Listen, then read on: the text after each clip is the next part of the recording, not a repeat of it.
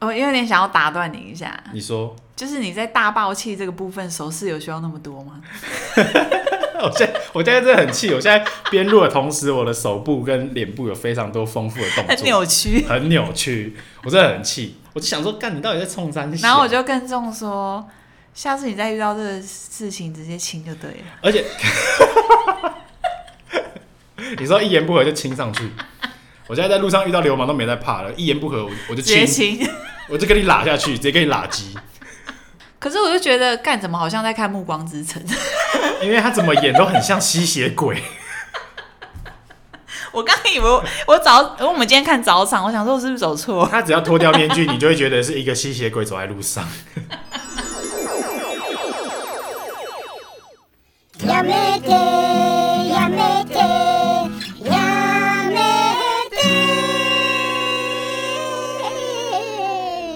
您现在收听的是《十万个亚美亚美得得》，我们终于来到第二十集，我是仲。我是杨，我们今天主题是什么呢？真心话。大爆气。先跟大家讲一下为什么会有新增这个单元，其实是想要接之前的周间康普 land，但是由于众觉得我设定这个主题的那个触及率有点太低， 其实它不是一个新单元了，啊因为我们之前就是有录过周间 complain 这个主题，但我发现，因为我们用中文打那个谐音嘛，康普恋，但我发现这个名字的那个搜寻率就是很低，因为大家平常不会这么用。很低迷。对，那我打 complain 又太多字，所以我干脆就我们来换一个崭新的主题，而且我们在想这个名字的过程，好像大概五分钟。五分钟就想完了。 这个名字就是概念，就是有点要 像不要跟那个听众讲一下？我们刚刚还想到一些很好笑的。刚刚还有那个啊北宋爱共啊，然后我就跟众说，可是我不喜欢“爱共”这两个字，因为我们独揽共产因为我们都党。爱台 湾，所以我我美宋留在打工，美宋不能爱共，然后我们刚刚还有想到什么暴气公社，但又觉得暴气公社有点太台了，就好像有点不符合我们频道。还有什么？什么直白谈话话室，室要整个就干嘛太了文太文青青，我鸡皮疙瘩都起来了。对啊，如果每个周间有一些需要 complain 的事情啊，或者是有一些真心话想要分享给听众，就是会有很多故事线这样，然后可能会分成呃，如果是大爆气的部分，可能就是公审一、公审案例一、案例二之类的，也不一定啊，说不定一整件事就可以讲的讲的很起劲。肉肉等。呃反正就是真心话的话，比较像是跟大家分享一件一件事情。那大爆气就是要来大抱怨一件事情。没错，那跟听众分享一下我们最近的一些生活上的事情好了。杨，我本身最近在忙搬家，搬家不止你在忙啊，我也在忙啊，最忙的可能是钟，因为几乎都他在弄。就是搬东西呀、上下。而且我们现在新的租的工作室在六楼，爬上爬下真的超累我。们今天大概就爬了三四趟了吧？没有直哦然后接用楼层，我们今天已经爬了超过二十楼，钟就问我说：“哎、我们今天有没有爬超过二十？”一定。超过。然后我就，说：“有吗？”而且他已经大铁腿。 哎、是不是有点体力太差？你最近体力太差，因为我后来全集因为疫情的关系有停课，可是最近呢就是有复课，所以我我体力有比较好一点，但呃我觉得，因为我最近也一直熬夜啊，体力可能有受影响。有点体力不支。跟这种跟大家分享一下，你最近为什么会熬夜？呃，哦，最近有一个比较不好的消息，就是因为我爸爸因为心脏的关系，然后开刀，嗯，但是也还好，现在都手术顺利，然后他现在就在住院，然后其实人精神也蛮好的。手术大概是落在前天左右，前天，而且这手术算是大手术，因为是心脏，他的冠状动脉要做绕道手术，然后当天手术就进行了十个小时以上。我觉得去医院当陪伴病人这个部分，说实话是真的非常的累。而且我等一下要抱怨的事情也跟医院有关，那我们要直接进入大爆气的部直分接吗来，我金价就 北送，我金价北送丢西，爱共揣供不可 以。不能爱供，我们直接揣供。 OK，公审一我先讲是不是？就是你啊，你要讲。哦，干，这真的可以讲。我最近呢，因为我爸爸开刀的关系，然后我就一直在台北荣总奔波。其实也没有一直奔波啦，就是主要就是那两天，开刀前前一天跟开刀当天。然后我们原定是礼拜三要开刀，但是呢，最近我不知道是疫情的关系还是怎么样，整个病房的病人整个大爆满，然后加护病房啊，或是医生他们整个都非常非常的忙，所以原本我爸是礼拜三要开刀嘛，其实我觉得跟疫情没有什么太大的关系，而是整个台湾的医疗制度、医疗体系，我个人觉得还是偏缺乏这块。对啦，可能也有点资源跟人手不足，所以我其实很感激，就是台湾在控制疫情这方面还算有稳当啦，就是有在控制内，不然的话，我觉得医院大爆满的情形会更严重。对，但前提就是因为我最近才刚换新工作嘛，那因为这件事情，我其实请了蛮多假，对公司也有一点不好意思，好险你是有一点超级新人，大家都蛮疼爱你的。也没到疼爱啦，就是是稍微吧小关注一下。 反正呢，我前面礼拜三我就请假了嘛，然后请了一整天，结果我就已经在医院等了将近五六个小时吧，我才得知当天他就临时说，哦，我们今天不能动手术，因为前面大爆满，我们就说要隔天才可以动手术。嗯，因为其实病人通常是要排队的啦，因为医生动手术都，但这个我可以体有谅，这种优先顺序，因为他爸爸之前好像还有一个比较紧急的病人，对啦，所以这个部分我是觉得说可以体谅。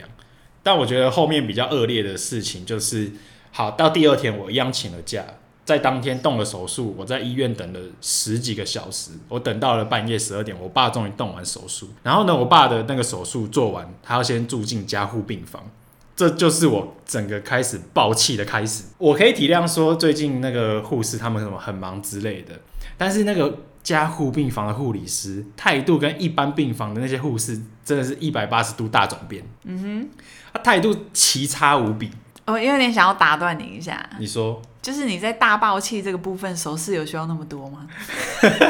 我现在我现在真的很气，我现在边录的同时，我的手部跟脸部有非常多丰富的动作， 很扭曲。很扭曲，我真的很气。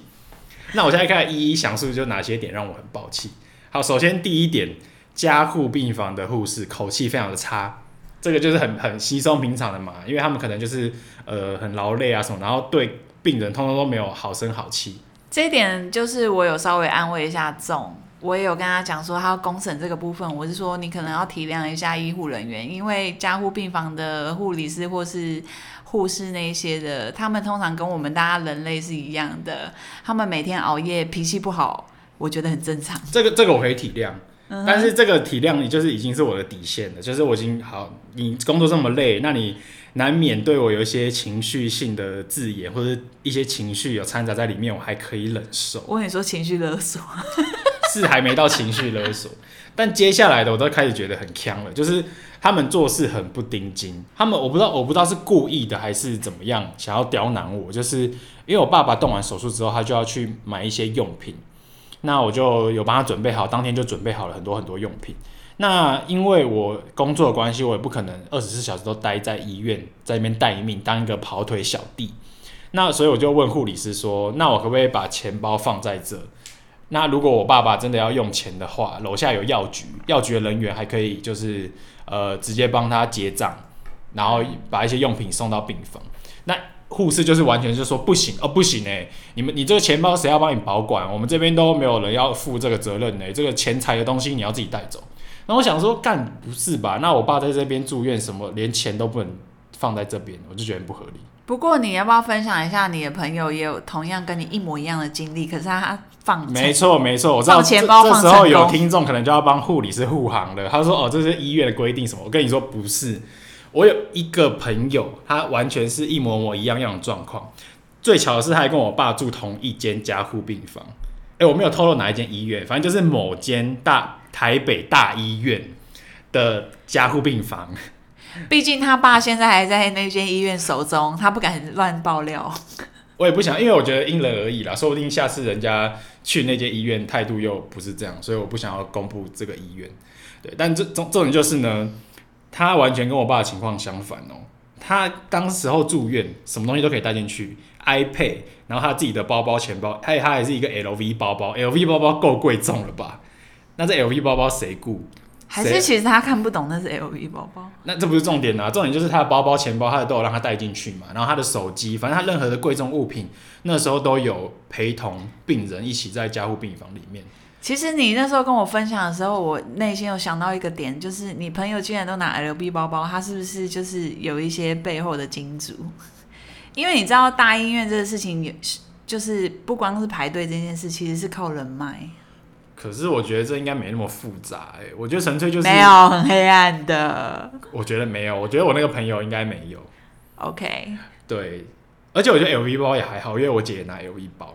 你干嘛把你姐姐扯进来？我觉得是没有就是比较喜欢包包的女生，可能就是自己赚的薪水会拿去买一两个精品包，我觉得还蛮合理的。嗯，对，所以这个我觉得还好，我觉得不太有什么走后门或是一些特殊待遇啦。所以我乍听之下我就觉得干，完全就是差别待遇，我就更不爽了。这件事情就让我非常不爽，而且他还非常的不合理，就是他说我爸的手机要留给他，他说因为要联络我，然后我就我就反问他，我爸拿 iPhone 十三那么贵重的手机可以留在你这边，那我爸就一个小小的钱包，里面也只有一些证件，然后几千块，为什么不能留在这边？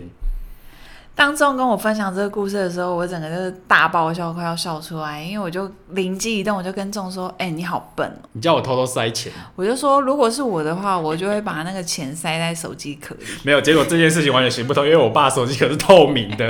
它是透明空压壳啊， 我现不能不能偷鸡摸狗，不行不行。没办法偷鸡摸 狗。然后我就觉得那个护理师就是怎么可以这么鸡巴，而且我就想说，我我也不想跟他有太多的冲突，我就已经有收敛一点。我那时候是把钱包跟钱偷偷塞在袋子里面，然后我用毛巾把它包起来。结果那护理师就就全部翻出来，然后把那个毛巾打开，然后就拿出这个钱包说：“啊，我不是说钱包不能带吗？这个钱包请你带走。”然后那时候其实我当下已经有一点点不爽了，然会后不我会是你前面已经有做什么事情？没有完全 全没有，我第一次见到这个护理师，第一次跟他讲话，哦。我就想说，干你到底在冲三小？然后我就跟众说，下次你再遇到这个事情，直接亲就对了。而且， 你说一言不合就亲上去，那你要不要演一下？一言不合就亲，怎么一个怎么个亲 我不是跟你说这钱包不能弄吗？啊？我就我觉得这钱包就， 好了，给你放了。 哎、啊，这样是直接吓到，直接让我放。吵架吵不赢怎么办？就亲。就亲。可是你长得不是帅哥，外面遇到车祸冲突怎么办？就亲。就直接 亲。所以我们后来发明的新招就是一言不合就亲，然后对方就会傻眼，对方就会直接呆掉， 想说干你冲三小。这一招绝招哎、绝招啊，绝招！我现在在路上遇到流氓都没在怕了，一言不合我我就直接亲，亲。我就跟你拉下去，直接跟你拉鸡。 可是现在疫情那么严重，你真会被告。好了好了，回来回来那个护理师，然后呢，我后来还反驳他一个点，就是我发现那个加护病房明明就有可以锁起来的置物柜，我就说啊，你们那么怕钱包被偷，我钱包放在你们那个置物柜锁起来不就好了？结果他跟我说了一句超荒谬的，你知道他说什么吗？嗯，他跟我说那个置物柜是拿来放衣服的，放衣服，我他妈的你在攻三小。等一下，你怎么忽然变嗨咖？ 我整个 crazy，要 too crazy。你在跟我说什么？你跟我说那是拿来放衣服 的。哇，我不知道他在想什么。我那时候整个想说，干你这个人不，是因为仲跟我分享这个故事的时候，我觉得逻辑整个大失误哎、因为 iPhone 十三比他爸的钱包还贵。但我觉得已经，我觉得他就是在刁难我了。我觉得他没有什么好说的，他就是不想要让我把钱留在，他就想要省去一些麻烦。对啦，好啦，然后反正说这么多，我还是不敢惹护士，因为我爸的命交在他手上，我惹护士倒霉是我爸。对啊，你 OK 还是忍气吞声哦好了以。上就是我第一个最近在医院遇到的鸟事，我已经抱怨完了。 OK，那我们接下来要分享一下，我们今天早上去看了一部电影。哦，对，哎、我们这个很及时、哎，我们早上才看完，现在就要录。我们早上就去看了最新的蝙蝠侠，可是我不太确定这个是隶属于真心话还是大爆气的部分。我我觉是得我是觉得算是真心话，因为我们没有到很生气，真心话，因为我们还蛮客观的，在讲这部电影的感受，客观个屁呀、很客观。啊我们又不是什么超立方，很懂 DC。他妈的超立方，一点都不客观。超立方是超立方吗，我会不会讲错？不是超立方吗？应该是超立方吧，反正我上次看到一个影评啊，我不确定是不是超立方，我记得是超哦，立方。我们这边先 NG 一下，不好意思。反正我不先不要讲人啦，我就直接讲他讲了什么。他就说，如果不喜欢沙丘的你，你也不会喜欢蝙蝠侠。干，我今天去看了，沙丘跟蝙蝠侠他妈差超多。这个我无法评论，因为只有众看过《沙丘》，我没有。我跟你说，沙丘跟蝙蝠侠完全两种套路，两种感受，根本没办法混为一谈。我们等一下分享的时候，要不要先讲比较没有暴雷的部分呢、比较没有爆雷，因为电影不能爆雷啊对，呃，呃，对啊，你先分享没有雷的部分我。们先讲没有暴雷的，然后我们等一下就先来一个防雷。那如果还没看过的人，就赶快先跳过。对啊，如果我接下来有听众想要去看的话，那我们先讲一个总评好了，总体的感受。嗯，你可以先讲看看，你觉得蝙蝠侠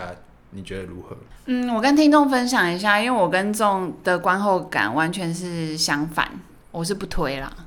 我我也我也不推啊， 你屁股看完的时 候，众就说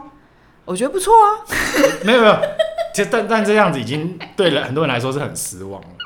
因为众跟我说网络一片好评呢、因为对他的期待太高了。然后也有朋友跟我讲说烂番茄分数超高，烂番茄就是各其大好评，其实我很相信烂番茄，因为烂番茄的评价其实跟我是都是差不多的。可是这一部我就跟烂番茄是没有没有，持这部我也不推，因为我对这部的期待可能是希望它可以达到九十分的水准，我是没有对他有太啊大的期但待，它充其量老实说只有七十分，就是你说难看吗？也不难看，你说好看就也没有好看。哎、你这样讲，我忽然觉得这可能跟期待值有关系耶、因为这一部有让我们想到上一一个你会小拿去跟丑黑暗骑士比较的独立电影，不是小不是黑哦暗，骑你士，说独立的小丑，对对对，那个期待值很没有，就中间也没有到多高，就是结果看完之后哇干， 这是一个比较下来的，很好看呢、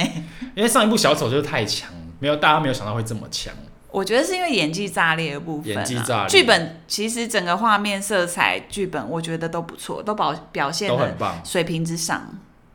所以对这部的蝙蝠侠就会有相同的期待值，结果去看就是因为失望。我不知道众跟我的观影的条件落在哪些地方。我自己的话是很喜欢看电影的特效衔接配乐，然后人物角色的迷人的地方。嗯，嗯，我很我很吃重人物角色这一块，还有整个色彩的配置，还有服装，因为我很喜欢看衣服。我也差不多啊。我第一就是角色，基本上这个角色讨厌的话，我就不会去看。我首要条件就是这个角色我要喜欢。对像对大家请说问一下，有什么角色是你会讨厌？没有啊？像大家说上汽超好看啊，可是上汽我就是不喜欢他，我就不看啊。不知道上汽就长得很路人啊，这个角色我看了就没有觉得有魅力，我要怎么去不？要被他粉丝攻击。我要怎么花钱啊？不是嘛？我讲的是很很个人的观点啊，好啦，我也是很吃演员这一块，因为我本身还蛮爱罗伯·派丁森。对吧、然后像如果是布莱德比特，我就必看了，就是很看人啊，然后很看人。因为我们今天在看那个蝙蝠侠预告片的时候，前导片有一些别的新片嘛，然后看到布莱德皮特整个啊傻，眼。布莱德比特演什么我都看、啊，或者汤姆哈迪，汤姆哈迪也是，大家都猛读不好看，靠有汤姆哈迪就我好看，们现在全部都用那个中文翻译，感觉很白痴。汤姆哈迪就好看。 好、啊，那到底这部片你可以稍微客观的先总览讲解一下。好，因为有朋友就是有在问我，就是观后感。我必须说，我觉得整部的色调我都没有到非常喜欢，因为真的百超黑，百分之七十就是暗的，我觉得不止七十，百分之八十的时间都是很暗。色调非常也不是跟它跟色调也没有关系嘞，它就是整个他就是故意要就拍是的、就是个黑色，他暗到我走出戏院，都啊，太阳好强，我眼睛要瞎就掉。是 C N Y K K 大概八十趴。 K 八十趴。对 第一个是看了会很不习惯啦，因为它整个拍摄的画面都非常黑暗，走一个黑暗路线。嗯，因为我觉得他这部可能想要传达的理念是比较黑暗阴郁的部分，然后想要刻画整个蝙蝠侠前导，就是这个人的成长历程啊，他的个性。那我就先讲一下我的观后感哈，我我没有没有什么雷啦，没有雷点。我自己觉得派丁森好像不是很适合演蝙蝠侠这个角色，因为他整个妆感，然后跟整个服装，他他当然还是很帅。可是我就觉得，干怎么好像在看《暮光之城》？ 因为他怎么演都很像吸血鬼，我刚以为我我早，因为我们今天看早场，我想说我是不是走错？他只要脱掉面具，你就会觉得是一个吸血鬼走在路上。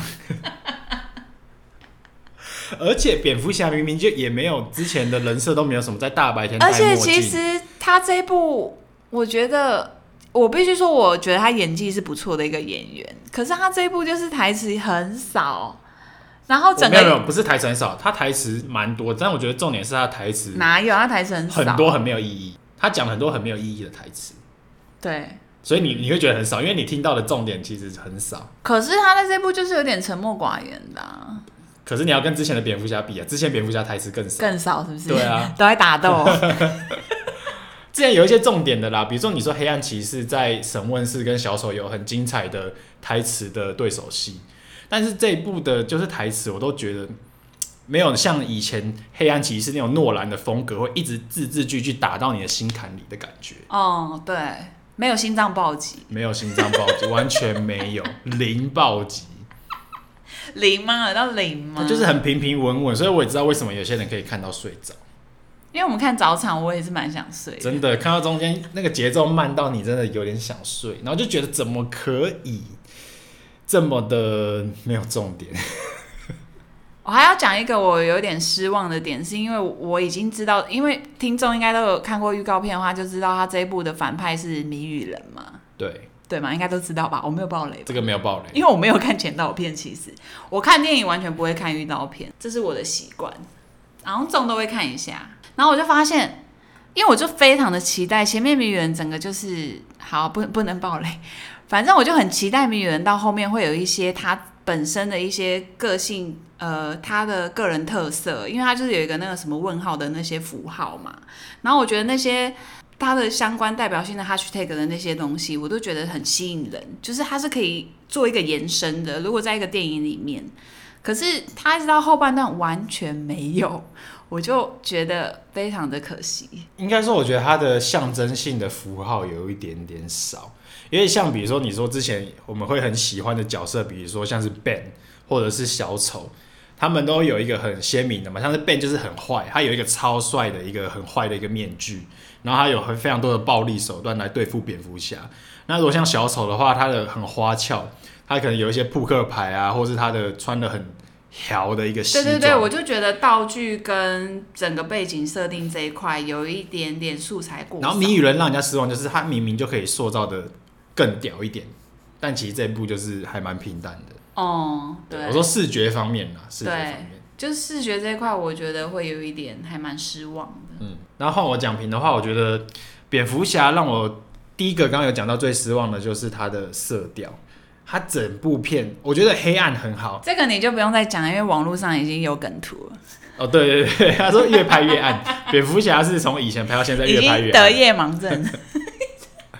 可是我觉得这会惹怒我的一个点，因为我是我是蝙蝠侠那个 Bat Mobile 的粉丝，就是历代的蝙蝠车，蝙蝠侠一定会有他的战车，哦对御用的战车跟御用的重机。然后我觉得这是最吸引我，我最喜欢蝙蝠侠的一个点。然后呢，导演把它拍成那么暗之后，这些交通工具，我跟你说，你在电影里面通都看不清楚它的细节，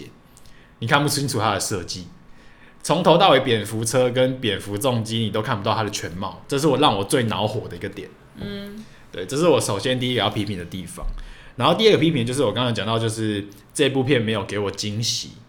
就不像洛南呃诺兰他在之前的一些对手戏，他的一些呃台词非常的打动你，或是你会觉得说哇，这个台词跟这个对手戏的安排怎么可以这么精妙？但是在这一个版本，我完全没有任何一个场面让我觉得是名场面，有没有让，完全没有。留下深刻印象是零。深刻印象很真的很少。就是你整个看完这个电影哦，然后你如果朋友问你说哦，哎、那这个电影你看完你最喜欢哪一个桥段？我我讲不出来，好，那我们接下来要那个吗？暴雷的部分，接下来就要爆雷了，是不是？对，好了，反正以上那以上你可不可以先给这个，我们可以先打个分数好了，让大家觉得说，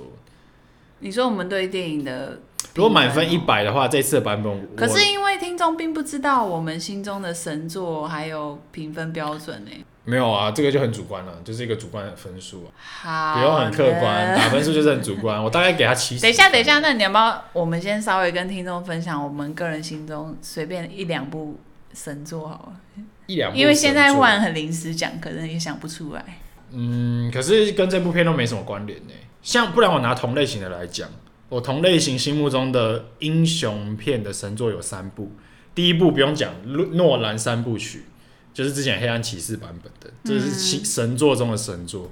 然后再来是呃二零二一版的自杀突击队，我觉得自杀突击队新版本真的是把暴力美学结合黑色幽默发挥的淋漓尽致的一部我非常喜欢的英雄片。对，然后再来我很喜欢的就是我觉得蜘蛛人不要提好了，因为蜘蛛人后来那集还蛮粉丝向。我再讲一部我喜欢的是黑豹，因为黑豹它的视觉元素跟美术特效真的是巅峰，太棒了。我刚刚想了一下，我心中名单我还是不分享好了，因为你讲的都是非常的，真的是靠近蝙蝠侠的部分。那、这样比较能够有一个比较啊。好，那那你可以打分数了，我刚刚说了，我只能给他七十分。七十哦。对，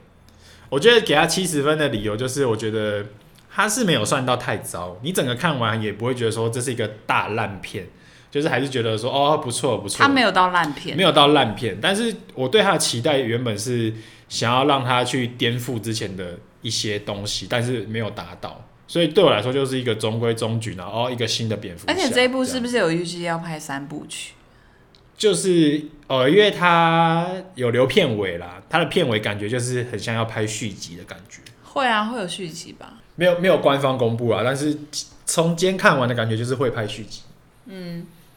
对那你还会去看吗？我我会啊， 口嫌体正直啊不你！是嘛？能看的电影也不多，是不是？ 出了那么多电影，你十部有九部烂片。 哎、如果他下一部有小丑跟小丑女，我可能还是会想看。还是会看的啦，在那边闲来闲去，最后还不是掏钱。那有可能会有马格罗比吗？马格罗比好像不太可能不知道哎、看他片约吧。有马格罗比我必看哎、马格罗比我就直接掏钱啦，我钱就掏出来 了。 OK，我分数跟你差不多啦，反正就到，我觉得大概就是这个平平就的，是他平他平的分数，我觉得这是一个比较平庸的分数，他没有到很烂，中等中等分数。他没有到六字头，就可能刚好卡七十。嗯，比鸡哥多一点，只能这么说。 OK，那好像也没有什么需要暴雷的部分，对不对？不然我们讲一下，就是我们看完这部片印象最深刻的，好了，你先说，就是让观众可以有一个期待值嘛。印象最深刻，讲好的啦。我们刚刚都在讲一些烂的，《老实说，我觉得坏人角色选的不错，谜语人》真的蛮屌的，不是除了谜语人，我觉得那个，哦坏、反派都演技跟选角，呃我觉得那个，企鹅人也选的很好，嗯，还有那个黑道黑佬道大哥，对，对这次的反派算是不错。我跟大家说，我觉得黑道这一部是很莫名其妙，反派角色选的比正派角色好。可是蝙蝠侠没有正派角色啦，对啊，因为这个电影的刻画他没有，他没有就是真正良善的人，就是善与恶之间这样。蝙蝠侠的设定版就是也有点那个 k 笑 k 笑的，对啊，嗯，介于亦亦正亦邪的感觉。嗯，因为我会这么讲的原因点，是因为我觉得他的坏人角色，不管是谜语人、坏企鹅， 是那么可爱吗？跟那个黑道大佬，然后还有谁啊？应该就是主要这三个吧。嗯，我觉得这三个都很到位，可是撇除掉这三位，蝙蝠侠、猫女、阿福就真的没到位。就是，但他们前面的标杆也有点高，什么样的标杆？就是前前任啊，因为前任的这三个角色是非常的好，哦。可是我觉得不能这样讲哎、没办法，我觉得电影这种东西就一定会被拿来比较，你我注定要被比较，你要拍一样的剧本的东西，就是会被比较，对啊，可是身为演员，你要接这个角色，我觉得你就是要超越啊，不然你当演员干嘛？ 好严厉。啊，这就是这样啊。欸 演戏没有分那个考一百分跟考八十分，每次都要考一百分啊。对，然后我必须说，这三个坏人角色很没有，可是我觉得他也没有出色到，在我看那个，我有跟你一起去看蜘蛛人的最新那一集嘛嗯，的那个绿魔魔侠，绿魔侠太强，那已经是顶规。 我要学，我要学安迪同学讲话， 顶规顶 规，他已经顶规，巅峰巅峰。他对我来说就是坏人角色的顶规。对啊，那个绿魔侠真的太会演，我们为什么要聊到蜘蛛人那里去？因为我们刚刚在比较反派之间的演技 OK，这就是我的评论，换你。 评论哦。刚刚要讲你，要讲优点，但我还是想要讲一个缺点。哎、你怎么还在讲缺 点？你越想越多缺点。我有一个超不满，就是干蝙蝠侠真他妈的超蠢，不行，他这在就这是集他在这集真的智商有点低耶、哦，你说就是整个被谜语人耍的团团转。这一集我你完全不会看到这个主角有多屌，然后什么英雄打爆坏人没有，这集就是坏人完胜，坏人碾压蝙蝠侠。然后我还收到一则评论，就是因为我会在动态上面 po 我去看电影的一些动态，结果有朋友回复我说被感情戏气死，可是我就一大堆，我跟谜语人一样一堆问号。我心想说，这部没有爱情爱情片段、啊，这部没什么感情桥段啊呢、其实对我来说没有感情桥段，而且我觉得他们那样蜻蜓点水的接吻我，我是可以接受的。因为你你可以接受吗？嗯我可以接受啊。我觉得不突兀哎、其实蝙蝠侠当个渣男很正常啊、没有，我觉得不突兀哎、蝙蝠侠很适合当渣男啊， 因为他不管在跟你 kiss 还是在跟你做爱，他都戴着面具，不是渣男是什么？ 蝙蝠侠超适合当渣男，不是因为好我好觉得没有违和点是，你要一部电影完全没有这些桥段，我个人也觉得没办法满足观众胃口吧。对啊，那如果因为我如果人因家为硬要加，你又觉得说加的很突兀，那不如不要加。嗯，可是对我来说，我觉得这个蜻蜓点水的片段我是绝不突兀，因为这部片让我想到有一部是完全就没有加任何感情戏，那部就让人家有点扼腕，就是那个基努里维演的那个驱魔师、驱魔神探，他原本近期本来说就是有要开启拍续集，就大家影迷非常的期待，但最近重启的都很危险，啊，真的很 危汉哥险。任务重启那么烂，我我们没看呢、 我的网络那个分数真是低到一个靠北。就是那个非常的可怕。啊，我有空我很闲的时候我会把它找出来看一下。你说《驱魔神探》哦，你没看过不是啦，我说那个重启的骇客任务哦？ 你确定要看吗？啊，反正 Netflix 上看一看啊，应该哪里可以找得到。 那你有觉得我提出那一部的观点对吗？因为我就觉得，哎，大家因为大家都在期待说，哎，干，啊，男女主角没接吻，可我反正就觉得感情戏这种，就是导演都是会有他的想法，很多导演根本就不想加，他就觉得说感情戏很多余。对啊，因为而且在一部电影，呃，历时可能两个多小时里面，你硬要塞感情戏，老实说也不合 理。对啊，然后我还要讲一个点，就是如果你会期待看到多么华丽的武打画面，零 呐、各位别期待啦，这一部的武打真的太普太普。啊，怎么办啊？完全没有可推荐的点呢、嗯，我举一个啦，他有一段那个飞车的场面，就是他在追那个企鹅人，他开着他让人看不清楚的蝙蝠车要去追他。你知道以前飞车都可以拍的多么华丽，就是各种的武器拿出来轰啊，有大炮，还有甚至以前有些很炫什么核磁共振炮之类的，就是各种很炫的打斗画面。没有，他从头到尾就开着车一直追，一直追，追追追不到，然后追到最后，哦，终于追到了，把他撞翻了，就没了。老实说，我在观影的时候觉得这个片段很多余，这段很不耐烦。我这段还蛮不耐烦，我看得很不耐烦。对，你知道以前，而且我觉得你用那么大手笔、大成本去拍这一部追逐戏，结果拍出来的效果却是奇差无比。很多余。 而而且你知道以前蝙蝠车出来就是要碾压的，他蝙蝠车出来怎么就怎么追不到啊？你蝙蝠车跑步一台跑不赢一台玛莎拉蒂，那你他妈的改造蝙蝠车干嘛？你还装氮气引擎呢、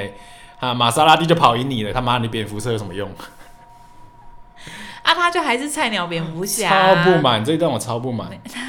而且这部我我前面已经很期待了，它前面那个引擎声非常的狂野，然后蝙蝠车哇车灯一打开，加上那个氮气引擎，然后我就想说这个蝙蝠车等一下一定很炫很炫炮，要来一场猛的。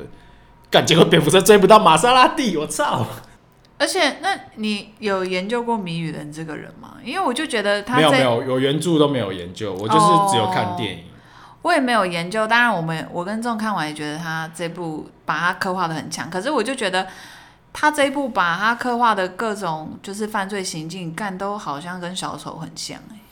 它很像是一个比较丑的小丑，你说颜值没那么高？就是他的犯罪手法都跟小丑一样，一模一样。对啊，我就觉得，可是我觉得漫画应该不会是这样子啊，因为每一个犯就是他的反派应该会有不同的作案手法吧。但是也反过来说，就是大家这么喜欢小丑，所以相对来说也会觉得谜语人就是还蛮屌的，反而会吸、就是有吸粉，是有不是？蹭到他的光啦。可是不行啊，长得不帅、